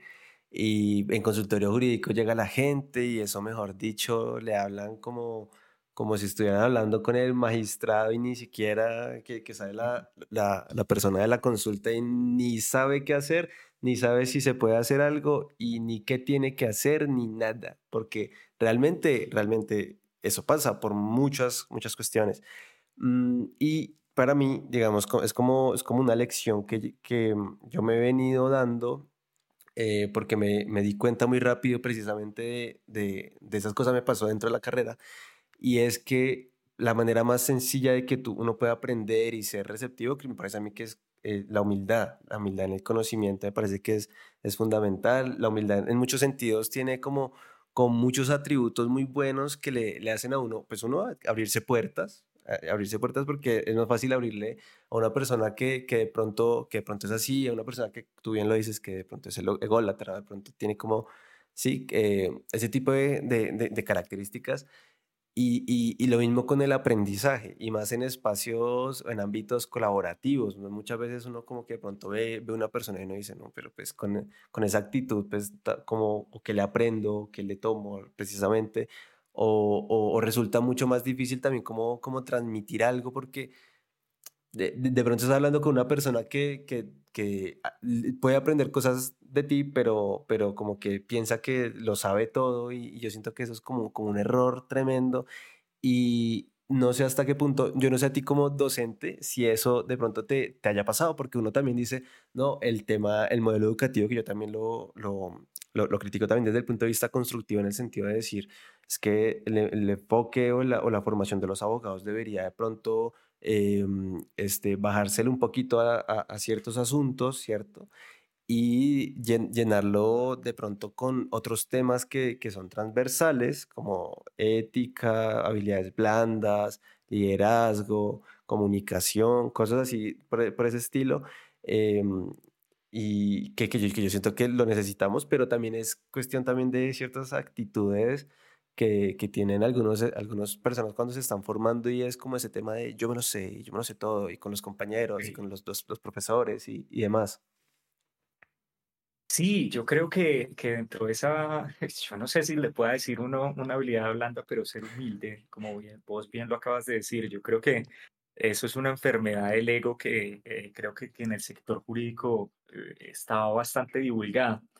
Eh, pues, ¿cómo, ¿cómo empecé a, a, a darme cuenta de eso? Porque es que el punto es que uno no se da cuenta tampoco, ¿sí? Y yo creo que también son diferentes momentos en la vida donde, bien o mal, uno se estrella con esto. Y lo digo así, uno se estrella. Y es porque, ya lo había comentado también al inicio, yo llego a Bogotá, eh, tenía yo 24 años, eh, llevaba un par de meses también en el cargo que estoy ostentando actualmente. Y me, eh, estoy también en un, en, en, un escenario un poco más como de cóctel, y entonces se me acerca un abogado ya me ha ocurrido varias veces, pero este sí lo lleva hasta otro punto y me dice como, ¿y vos de dónde saliste? ¿Por qué estás en este cargo? Yo, pues, porque me recomendaron de la universidad, me fue muy bien. Muy nerdo yo, sí, como muy, pues, me gusta estudiar, sí, pues estoy acá porque me recomendaron de la universidad, pues, pues, no, no todo el mundo tiene esa oportunidad también de estudiar en los posgrados. Eh, me siento también muy afortunado por poder hacerlo. Eh, pero, pero así como de, de ese foráneo de, de, la provincia, como le dicen a uno desde acá, eh, entonces empezó, ¿y vos dónde estudiaste? no, pues en la Universidad Libre, y no le satisfacía la respuesta. ¿Y de qué colegio? Yo no, yo salí de la Salle, se impresiona, como, ¿qué es eso? Yo, pues, hombre, pues un colegio privado de Pereira. No, pero es que nada cuadra. Eh, ¿Quién es tu padrino? Y yo dije, wow, eh, ¿en serio? Yo le dije, pues fue como una respuesta muy del ego, una respuesta bastante bastante reactivo y yo le dije, pues presénteme al suyo, de pronto puedo lograr más cosas con el que vos tenés eh, y tú haciéndome esas preguntas. El tipo se colocó rojo y se fue. Sí. Entonces, claro, como que sentía que por un tema de autopreservación mucha gente me iba a atacar y se me subió el ego. Y tuve unos años donde, donde realmente era una persona mucho más cerrada, eh, donde no atendía de la mejor manera o, todos, o todo el tiempo estaba como muy a la defensiva. Pero eso va cambiando. Yo creo que cuando uno está más seguro de lo que tiene, de lo que hace y de lo que sabe, se va volviendo como un poco más tranquilo. Se ha dado cuenta que entre más uno sabe, eso va a sonar bastante contradictorio, se da uno cuenta que menos sabe y que más cosas tiene por aprender. Entonces yo creo que en la medida, yo creo que también eso como, como con la edad uno se va dando cuenta de eso qué bueno pues que si nos escucha gente muy joven, pues como que el ego no te va a llevar en nada. Yo creo que te va a cerrar muchas puertas. Yo he sentido que he sido un poco más, a veces el éxito puede ser bastante etéreo en cuanto a la definición, pero yo creo que eh, para mí el éxito es poder conectar con las personas y es simplemente haciendo una cosa que es muy sencilla, es ser buena gente. Eh, un amigo que, que, con el que trabajo eh, alguna vez le preguntaron, ¿usted por qué le va tan bien? En, eh, cuando le estaban midiendo los indicadores y él dijo, yo solamente soy buena gente. Y eso se ven los resultados en los negocios, eh, en los ingresos, en, en, los resultados, en los indicadores. Entonces, pues eso va calando y uno lo va viendo y pues también yo creo que me empecé a acercar también con este, con este, el ego es el enemigo. El obstáculo es el camino y el amor fático es el amor al destino cuando uno sufre algunos hechos duros, así como yo lo decía también ahora cuando, cuando estuve en silla de ruedas, pero también acaba de pasar con una enfermedad de, de mi esposa, donde afortunadamente salió adelante y empecé a descubrir eso, que empezaba como a descubrir eh, que si yo trataba bien a los demás, los demás me trataban bien a mí. Es también una filosofía africana que es muy bonita que se llama Ubuntu. Entonces como que todo reunido tiene que servir para algo, ¿sí? Y sobre todo es eso, como que cambiar el chip, eh, ser un poco más receptivo en las cosas que te están diciendo, incluso las malas, ¿sí? Y yo creo que de los momentos más difíciles siempre surge algo maravilloso. ¿Y para ti qué tan importante es ser feliz en, en general, en tu trabajo, en lo personal? Eh, es decir, felices es, es, muy difícil, inclusive en, en, la constitución de los Estados Unidos creo que, que es como el, el, el, gran objetivo, ¿no? Buscar la felicidad, no ser feliz, buscar la felicidad. Pero para ti, ¿qué tan importante es, es eso eh, este, para, para, para hacer las cosas bien? Justamente, habla, ah, digamos, hemos hablado como de la, la parte emocional es importante, la salud es importante, hay que descansar, lo que tan importante también es como, como tratar de, de ser feliz con lo que estás haciendo, eh, como yo, yo no, a veces digo no feliz, sino, sino satisfecho. Entonces, ¿qué tan satisfecho estás con lo que te haces? Eh, si te levantas de la cama. Yo me quiero quedar con la palabra feliz. Sí. Si hoy me dijeran qué tan feliz soy con lo que hago, pero digamos que a veces uno siempre toma como que separa el trabajo y la vida. Sí. Yo no creo que no, no, no, no son suplementaria, sino que, que, uno está superpuesto a la otra. Entonces, primero está mi vida y dentro de mi vida está mi trabajo. Es uno de los componentes que yo creo que a veces también es como un error cuando uno lo trata de desintegrar. Y yo soy muy feliz. Yo diría que puedo estar entre un 8 y un 9, ¿sí? Y, y qué tan feliz para mí esto es dentro del desempeño, dentro del cargo, dentro de lo que yo hago. Yo creo que es fundamental. Yo creo que lo es todo. Eh, yo llevo 10 años en el cargo que estoy y yo ya no sé cuántas veces, cuántas entrevistas he hecho. Yo ni sé ya por qué hago las entrevistas. Yo creo que por simple curiosidad, porque me invitan. Sí. Y me han invitado a veces de todas estas firmas de las Big Four. Y todo se cae cuando yo les pregunto, ¿y cuál es mi salario emocional? Sí. Y entonces me responden, no, es que te vamos a hablar el salario. Yo, ok, pues, ¿cuál es mi salario emocional? No, es que te vamos a dar el tiempo para poder que dictes tus clases o por si quieres volver a, a estudiar. yo, ok, ¿y cuál es mi salario emocional? No, te vamos a pagar entonces o te vamos a hacer un descuento eh, para la suscripción al gimnasio. Y yo, ok, ¿y cuál es mi salario emocional? Yo siento que las compañías no entienden cuál es ese concepto, ¿sí? De cómo es ese work-life balance, ese balance entre la vida y el trabajo, porque es que son, son en la misma línea para las personas. Para mí, un salario emocional tiene que ahora, con todo el tema de, del trabajo remoto, con el tema de yo poder tener mucha flexibilidad también en mi horario laboral para acompañar el año pasado, casi que estuve un 80% trabajando desde las clínicas eh, y yo poder decir, levantar la mano, decir, oye, estoy reventado, necesito colocar una pausa o estoy reventado, necesito otra persona. Eso realmente son unos adicionales. Lo demás debería estar por contado Se van a pagar más porque trabajo más, obvio que sí si voy a estar trabajando 16 horas, pues por lo mínimo voy a esperar como una compensación en otro día. Pero yo creo que a veces como que tenemos lamentablemente la vara muy baja, ¿sí? Y yo creo que también vemos como que hay una posición demasiado dominante por algunas compañías que dicen que esta es la forma de hacer las cosas y yo creo que a veces uno también tiene que decirlo cómo puede cambiarlo. Entonces es fundamental. Soy feliz pero también puedo decir, pues he tenido algunos momentos en los que no, me he sentido lo suficientemente feliz, satisfecho, he hecho procesos, he avanzado mucho en algunos procesos y en uno en el que ya iba definitivamente a pasar al otro lado, hice la entrevista, me fue muy bien y salí muy triste, que era lo más raro y, y, lo más contradictorio, salí muy triste, me coloqué los audífonos, iba caminando por la calle, entré a un café y justamente me escuchaba un, un podcast, otro podcast, eh, que hablaba sobre la felicidad en el trabajo, que realmente no muchas personas son, están bastante satisfechas. Y escuchaba cómo esa persona en esa firma en específico tuvo un preinfarto y no se fue para la clínica, sino que tenía que quedarse hasta que terminaran la negociación. Y yo dije, wow, esto era lo que necesitaba escuchar en este momento y me desaparecí por completo pero también me encontré, y que te lo ha anticipado también, con otra persona que para mí resulta ser muy exitosa porque lo conocí eh, en un cumpleaños de mi esposa y me decía este man, eh, yo he sido, yo he pasado por todas las, por todos los, por todos los eh, cargos en la Corte Constitucional hasta ser magistrado auxiliar. Y yo, wow. Y luego me dijo cuando terminó de contarme todos los cargos, que además lo hizo de una manera muy divertida, no, no lo sentía presumida, pero me dijo en esa parte sí muy seria, odio mi trabajo. Entonces, ¿yo cómo puedo decir que, que soy exitoso si odio lo que hago o si no soy feliz? Entonces, para mí, la felicidad depende mucho del éxito, ¿sí? De lo que estoy haciendo, pero sobre todo también como de encontrar si yo no estoy completa, si yo no estoy completamente pleno dentro de lo que yo hago, pues voy a hacer algunos ajustes para poder que se acomoden a, a mi concepto de felicidad.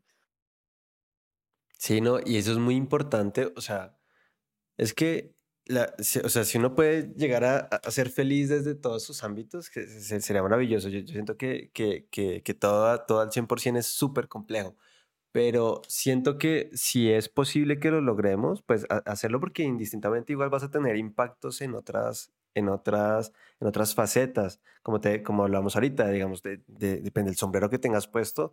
Eh, y creo que esto lo, lo hablaba creo que fue con Revelo, este conciliador y árbitro de la Cámara de Comercio de Bogotá. El man llegó una vez y decía, es que usted no se puede ir a una audiencia de conciliación con problemas. Si usted está peleado con su esposa, arregle esa noche, porque usted el día, el día siguiente va a tener que escuchar problemas y usted cómo va a resolver eh, un problema si tiene problemas en su casa. Resuélvalos, hable, no se, eh, me acuerdo de esta frase, no se acueste peleado o sea, y, yo le digo, yo lo uso para casi todo, con amigos, familia, no, no sé. Pero digamos que a mí me ha ayudado mucho porque creo que ha ayudado a que muchos aspectos negativos, porque hay cosas que lo ponen a uno de mal humor, hay cosas que lo ponen a uno problemas, preocupaciones, en fin, y que uno como que hablando, eh, eh, de pronto como que ya el tema es, es más viable, ya uno lo, es más llevadero, como que lo ves con otros ojos inclusive, porque de pronto te dicen, hey, pero piensa en esto, no es tan malo por tal cosa, y uno como que si uno se, se, ensaña en el problema, pues vas a ver de pronto a lo mejor cosas negativas y te vas a quedar con lo malo, y es que me fue como un zapato, y esto no me salió, y es que tal cosa.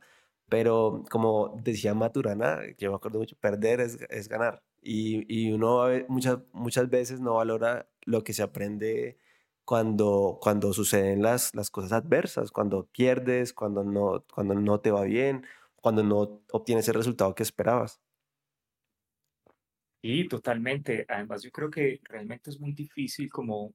Yo creo que otra cosa la que nosotros aprendimos dentro de la pandemia, lo voy a meter así también de golpe, es como que eh, todos necesitamos un, un psicólogo de cabecera y realmente yo creo que encontrar ese match con los sentimientos es difícil, ¿sí? Y, y, yo creo que a veces como que lo vemos, de, pues como que vemos si yo voy al psicólogo es porque estoy enfermo, ¿sí? Y yo creo que nos hemos mucho más acercado como con, con nuestros sentimientos, con lo que realmente nos está pasando. Eh, yo lo tengo, me ocurre que también soy muy ansioso, entonces lo empiezo a controlar también con la, con la, con la meditación. He aprendido un poco más sobre la ecuanimidad, que es como que no dejar que otros factores externos como que también influyan dependiendo de la acción que estoy haciendo, porque si no, pues digamos que todo el tiempo como que vamos a estar muy alegres, vamos a estar muy, eh, no tanto, y pues eso puede influir en nuestra decisión. Hay un estudio, hay un libro que se llama Noise, que es de Daniel Kahneman, que es premio Nobel de Economía, que también desarrolla eh, eso, precisamente un caso sobre los abogados, perdón, sobre los jueces, de cómo son más severas las penas si, por ejemplo, toman la decisión después del mediodía o después de las cuatro de la tarde, o dependiendo también de eh, la persona a la cual le están dictando la sentencia si ya la había visto previamente. Entonces, claro, todos esos sesgos nos impactan. Eh, por eso es muy importante también estudiar sobre los sesgos, sobre todos esos modelos mentales, como para tener uno, tratar de tener una, una, una decisión mucho más objetiva. Pero lo que acabas de decir, pues digamos con el tema de Maturana, a mí me gusta otra frase y es que aprende la lección y olvida el error. También. También, claro, porque, porque bueno, o sea, yo, yo siento que el error es importante, o lo negativo es importante, para, para recordar lo, que, lo bueno y no el, el error en sí, porque pues igual de pronto te, te llega un mal recuerdo, esa mala sensación, porque hay, gente que realmente como que lo, lo pasa mal, de, con cosas como que me tiré el parcial o me tiré la materia o, o perdí el caso, metieron al cliente a 30 años de cárcel, ¿cómo vas? Hay gente que...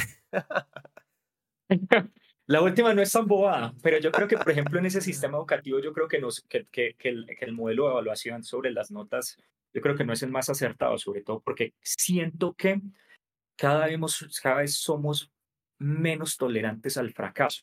¿sí?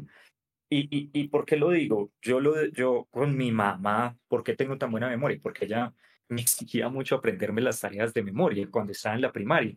Y literalmente yo lo tenía que dar con puntos y con, y con comas. Claro, Luego esto me desarrolló una buena habilidad que me sirvió sobre la universidad donde me iba muy bien, realmente tenía un muy buen promedio, pero no me importaba porque finalmente eso no era lo que yo iba a hacer en el futuro. Pero el fracaso yo creo que está impidiendo a, a, muchas personas realmente hacer otras cosas, ¿sí? Entonces he notado mucho que cuando también tengo equipo de trabajo que es bastante joven, cuando tengo algunos practicantes, de pronto los corrijo y son, eh, lo toman muy mal. Y entonces tengo que sentarme también con ellos a decirles, mira, pues las cosas se, se desarrollan de esta forma, entonces no te lo tomemos más, todo eso es para aprender, pero también he visto en otras organizaciones, justamente estaba como hace un mes dictando una charla en Ibagué y me contaban en esa, en esa compañía que la rotación es muy alta porque de pronto tienen algún bodeguero donde le dicen, oiga, eso no lo tiene que hacer ahí, sino que lo tiene que hacer de este otro lado y una hora después ya llegaba la carta diciéndole, hablé con mis papás y me dicen que me puedo retirar del trabajo porque me van a mantener otro poco. Entonces yo creo que eso lo estamos extrapolando a otros sentidos, incluso también con todo el tema ahorita que estamos hablando de las redes sociales. Si bien es una ventana importante para uno también construir marca personal, pero la gente a veces como que teme a escribir por el que dirán, por cómo lo van a tratar, por las críticas que tienen. Y pues tenemos que empezar en algún lado. Yo empecé con cero seguidores y en camiseta y mostrando los tatuajes y puliendo. Y pues ya he crecido un poquito y pues sé más o menos por dónde tengo que seguir, pero sobre todo pues ya sé expresarme un poco mejor. Entonces, pues no hay que tenerle miedo a equivocarse. Al contrario, equivóquese, aprenda de sus errores y sea un poco mejor cada día. A, mí me gustaría de pronto, porque justamente lo, lo hablaba sobre el tema del fracaso y, y, de los errores con, con este, Carolina Talora, creo que es el episodio 29, ella también es, es docente, Y, a mí, por ejemplo, me gustó lo que ella decía, es que como que ya le aprovechaba sus clases para ensayar cosas. Y yo decía, oiga, maravilloso, porque es que ahí es donde uno se puede equivocar sin problema. Ahí es donde, si uno se equivoca, ahí es el momento justo para aprender lo que tiene que aprender. ¿Por qué? Porque si ya lo haces en un escenario en el que, que yo ahorita lo, lo decía de, de, chiste, un cliente 30 años de cárcel, fue madre, claro, uno por pues las risas, ¿no? Pero, pero oye, pues, pues si te pasa en, en, la universidad, en la carrera, pues, oye, bueno, no pasa nada, pues mira cuál fue el error, si es tuyo, si no, pues una cosa súper indefendible, pues, bueno, ¿qué más da, no? Pero, pero igual aprendes, igual puedes aprender algo en un escenario, como, como uno diría, como controladito, y en el cual de, de pronto yo siento que los, los docentes que hacen como esos experimentos que, que, llegan y dicen, oiga, pues hagamos algo. Yo, por ejemplo, vi una vez una, una, una, profesora de penal que usaba, no recuerdo qué serie era, pero que como que en cada clase veían como que trataban un episodio. Y decía, oiga, bacanísimo, porque aparte la, creo que era una serie de estas de Netflix que, que la gente se enganchó muchísimo y que se las veían sí o sí, pues ella aprovechaba que también estaba enganchada y pues la usaba para, para sus clases. Eh, este, y digo yo, oiga, qué bacano. A mí me ha pasado. A mí ha pasado. Yo creo, yo creo que realmente si yo me miro 6, 7 años atrás, que fue cuando empecé a dictar clases, eh, eh, yo digo, wow, pues se nota que este man es un novato, pues eso le da también un poquito como la experiencia, pero no me quise tampoco quedar ahí. Y, y me gusta eso que comentas y voy a escucharme el episodio de Carolina porque realmente yo empecé a ensayar. Pero también bajo otro concepto, ¿sí? Y volvamos a ese fake it until you make it, fíngelo hasta que lo seas. Y digamos que en mucho también de lo que yo he estudiado en los últimos años y también cuando empiezo a hablar sobre innovación y sobre administración, pues la verdad es que ser original es bastante difícil y uno siempre toma un modelo de cualquier otra persona. Es que es, que es demasiado complejo y no está mal. Eh, hay un libro que se llama, que me gusta mucho, que lo recomiendo, es Still Like an Artist roba como un artista. Eh, Picasso decía, los grandes artistas no copian, los grandes artistas roban. No recuerdo si fue Picasso o si lo acuñó luego también Banksy, pero es más o menos por ahí, por esa, por esa, por esa línea. Y claro, yo empezaba a ver luego como algunos TED Talks y también lo recomiendo para, para las personas que quieran eh, ser conferencistas, para ser speakers o moderadores. Miren muchos TED Talks. Hay un, hay un conferencista que me gusta mucho, eh, que, es, que es Tim Urban, que habla sobre la procrastinación y yo creo que es de las conferencias más divertidas que yo ya me he visto en mi vida. Cada rato la vuelvo a ver porque me río mucho, pero sobre todo la forma de exponer de este tipo es espectacular. Y Sir, Sir Ken Richardson, que habla sobre, sobre eh, los estudios, me puedo estar equivocando también en el nombre, eh, pero dice cómo, cómo, cómo básicamente las escuelas castran muchas habilidades, mm. pero el tipo también es, es como escuchar un, un eh, un stand-up comedy como, como lo desarrolla. Y yo le he dicho mucho a, a mis estudiantes o a las personas que me preguntan eh, que, que, cuáles son esas recomendaciones para llegar a dar clases porque pues les gustan y tienen muchos, muchos, eh, mucho cariño pues al momento de decírmelo y yo ensayar, ensayar y tratar de, de, de inspirarse, por no decirlo, eh, copiar sobre los demás, pero de ahí sale, sale algo, de ahí sale algo. Sí. Y yo creo que hoy sí estoy satisfecho con la forma en que yo modero un panel, en el que soy un speaker y dicto una clase, pero además tomo muchas herramientas, porque es que también capturar la atención es muy difícil. Entonces, no simplemente es una clase magistral, sino también que va con la gamificación. Tenemos algunos casos reales, tenemos algunos videos. Me apoyo también con algunos videos de Instagram. Y otra recomendación, si también quiere uno ser, por ejemplo, ahora que me estás hablando también de ese modelo como controlado, de ese ambiente controlado para uno hacer las pruebas, grábese. Y es que ahorita tienes un celular. Yo empecé, cuando empecé LinkedIn, pues luego dije, oiga, ya lo hice en el formato texto, llevémoslo en el formato audiovisual.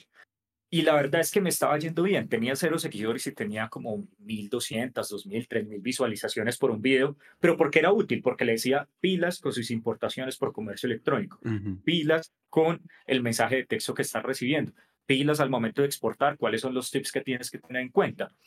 Y me iba bien, pero me estaba tomando demasiado tiempo grabar un video de 30 segundos. Sí, sí, sí. Porque me daba cuenta que es supremamente difícil y me ha ahijado en 30 segundos saca 10 videos y yo me estaba demorando una hora para sacar un video de 30 segundos. Entonces yo dije, wow, tengo que parar un poco, eh, luego volver a replantear cómo va a ser el modelo, espero retomarlo en los próximos meses porque sí tengo muchas ideas para poder hacerlo, pero necesito estudiar y por lo menos como que darme cuenta qué es lo que necesito mejorar. Y un punto en el que sí me ayudó haber sacado esos videos de TikTok fue verme, cómo estaba manejando las manos, cómo estaba manejando eh, mi lenguaje, cómo era el ritmo de las palabras que yo estaba utilizando. Entonces, todo eso ayuda y pues que tenemos todo al alcance de la mano.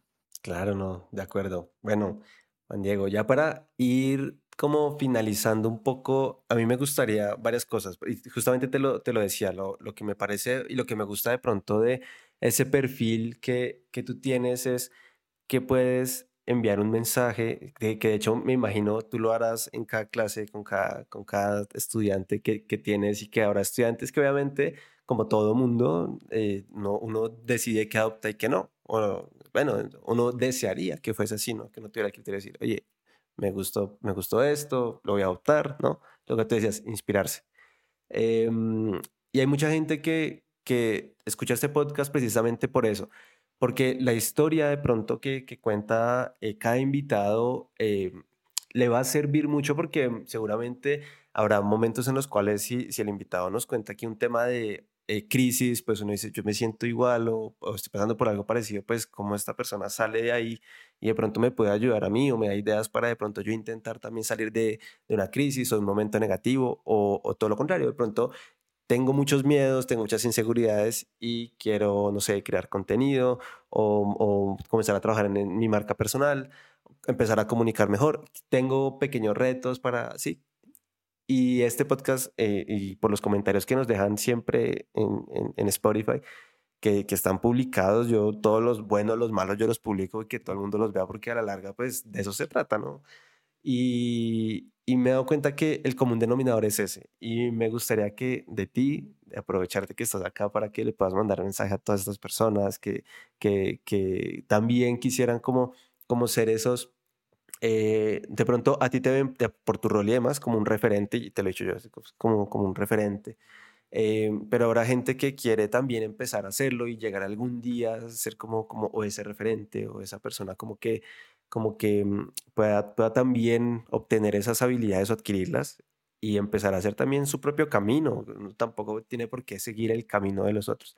¿Tú qué le dirías de pronto a todas esas personas? Creo que son muchos perfiles, son estos jóvenes, son estos abogados, abogados que ya llevan mucho tiempo, abogados que llevan poco tiempo, pero que tienen cosas en común em, y que pueden ser esas incertidumbres, esos miedos, esas inseguridades o esa, esa falta de, de, oye, ya estás ahí, pero es como el empujoncito para que se decida hacerlo, ¿no? El contenido, lo que, lo que sea que va a hacer.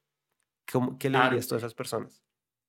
Yo, yo trato de hacerlo como, como un mensaje que sea bastante actual, que yo creo que de pronto le puede servir a muchas personas y es, eh, no le tengan miedo a equivocarse. Yo creo que todos, absolutamente todos, estamos sujetos a críticas, eh, pero eso no pasa nada. Yo creo que uno las tiene que escuchar, no se sienta mal por eso eh, aprenda de ellas, agradezca que se las están diciendo, no importa si son públicas, no importa si están privadas.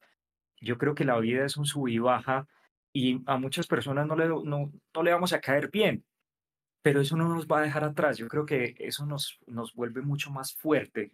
Eh, vuelvo con esa frase, el obstáculo es el camino. Yo creo que los grandes aprendizajes se obtienen de los grandes errores o de los momentos más difíciles de la vida. Eh, trabajen en su marca personal. Yo hace muy poco, eh, no sé cuándo saldrá este episodio, pero Snoop Dogg entró en la semana, en la segunda semana de agosto a LinkedIn y decía, eh, decía algo como que eh, lamento no haber descubierto esta plataforma antes, porque realmente ve muchas bondades en lo que viene siendo la construcción de su marca personal para su perfil profesional.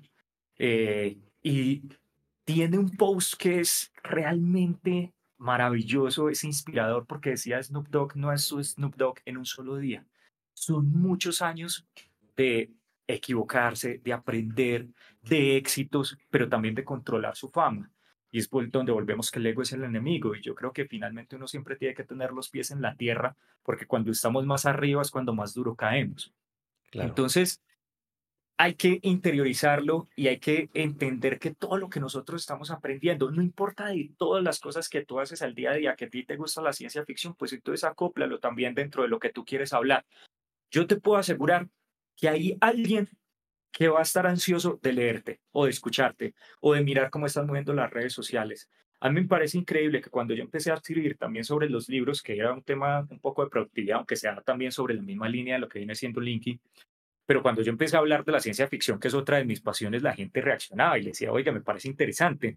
Entonces yo creo que hay una magia en cada uno de nosotros, todos somos un universo totalmente diferente y así como tú tienes la valentía también de hacer algo distinto, hay alguien que también lo va a valorar. Entonces piensa muy bien a quién vas dirigido, eh, hazlo de una forma muy relajada, no te lo tomes esto tan en serio.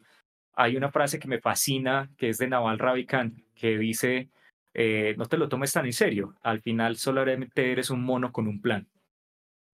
Muy interesante. Muy, pero muy interesante esa frase con la que terminas tu, tu mensaje. Espero que, que sea de, de, mucha ayuda, de mucho apoyo para, para toda la, la, comunidad que escucha frecuentemente el podcast, como en busca precisamente de esos mensajes, de esa historia, de esa inspiración.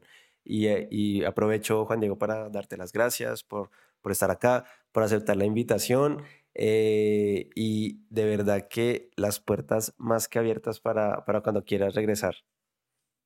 No, Jordan, a vos, eh, felicitaciones por este trabajo que estás haciendo. Me parece muy bacano todas estas charlas que estás teniendo con todos sus invitados. Y para mí es un honor estar acá, pasar por esta silla, pasar por ese canal.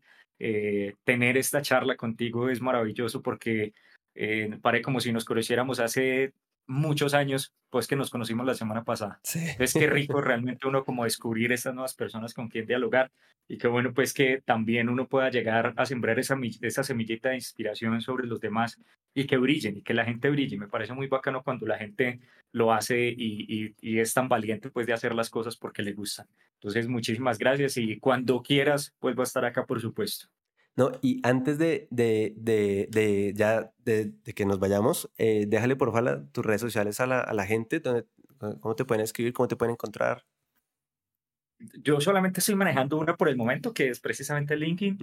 eh, me encuentran como Juan Dicano eh, o Juan Diego Cano García. Eh, creo que ahí me pueden encontrar fácilmente. Y bueno, pues ahí estoy escribiendo sobre derecho banero, comercio exterior, economía, eh, un poco sobre contexto económico también, sobre los diferentes factores que están ocurriendo en el mundo, sobre el libro, sobre ciencia ficción, eh, productividad. Realmente cuando veo algo y creo que me llama la atención, ahí estoy escribiendo. Y sobre algunos tips también de redacción, que me parece también interesante y que ha calado muy bien sobre los abogados. Y otro punto que creo que de pronto nos puede funcionar para el siguiente episodio es, que se puede llegar a hacer, estoy escribiendo también sobre eh, inteligencia artificial, aplicado sobre los abogados. Desde mi experiencia personal, porque no soy cero experto, pero estoy utilizando como unas seis o siete herramientas que la verdad me han facilitado mi, mi día a día bastante y es una de las publicaciones que se se ha movido hasta el momento. Buenísimo, ¿no? De verdad, Juan Diego, ahora sí, mil gracias por estar acá, por este tiempo tan valioso que, que le dedicas a mi público, casi más de hora y media, increíble, creo que es el episodio más largo y sé que la gente se lo, se lo va a disfrutar. De verdad, gracias por estar, por estar aquí. Excelente, muchas gracias a vos. Bueno, y ya para finalizar con mi comunidad de Charla Legal, pues les agradezco también a ustedes por llegar hasta acá, por escucharse este nuevo episodio. Y ya saben, nos vemos todos los lunes a las 7 pm hora colombiana con un episodio nuevo eh, de Charla Legal, un podcast para no abogados. Esto, esto, nos vemos más adelante. Hasta luego.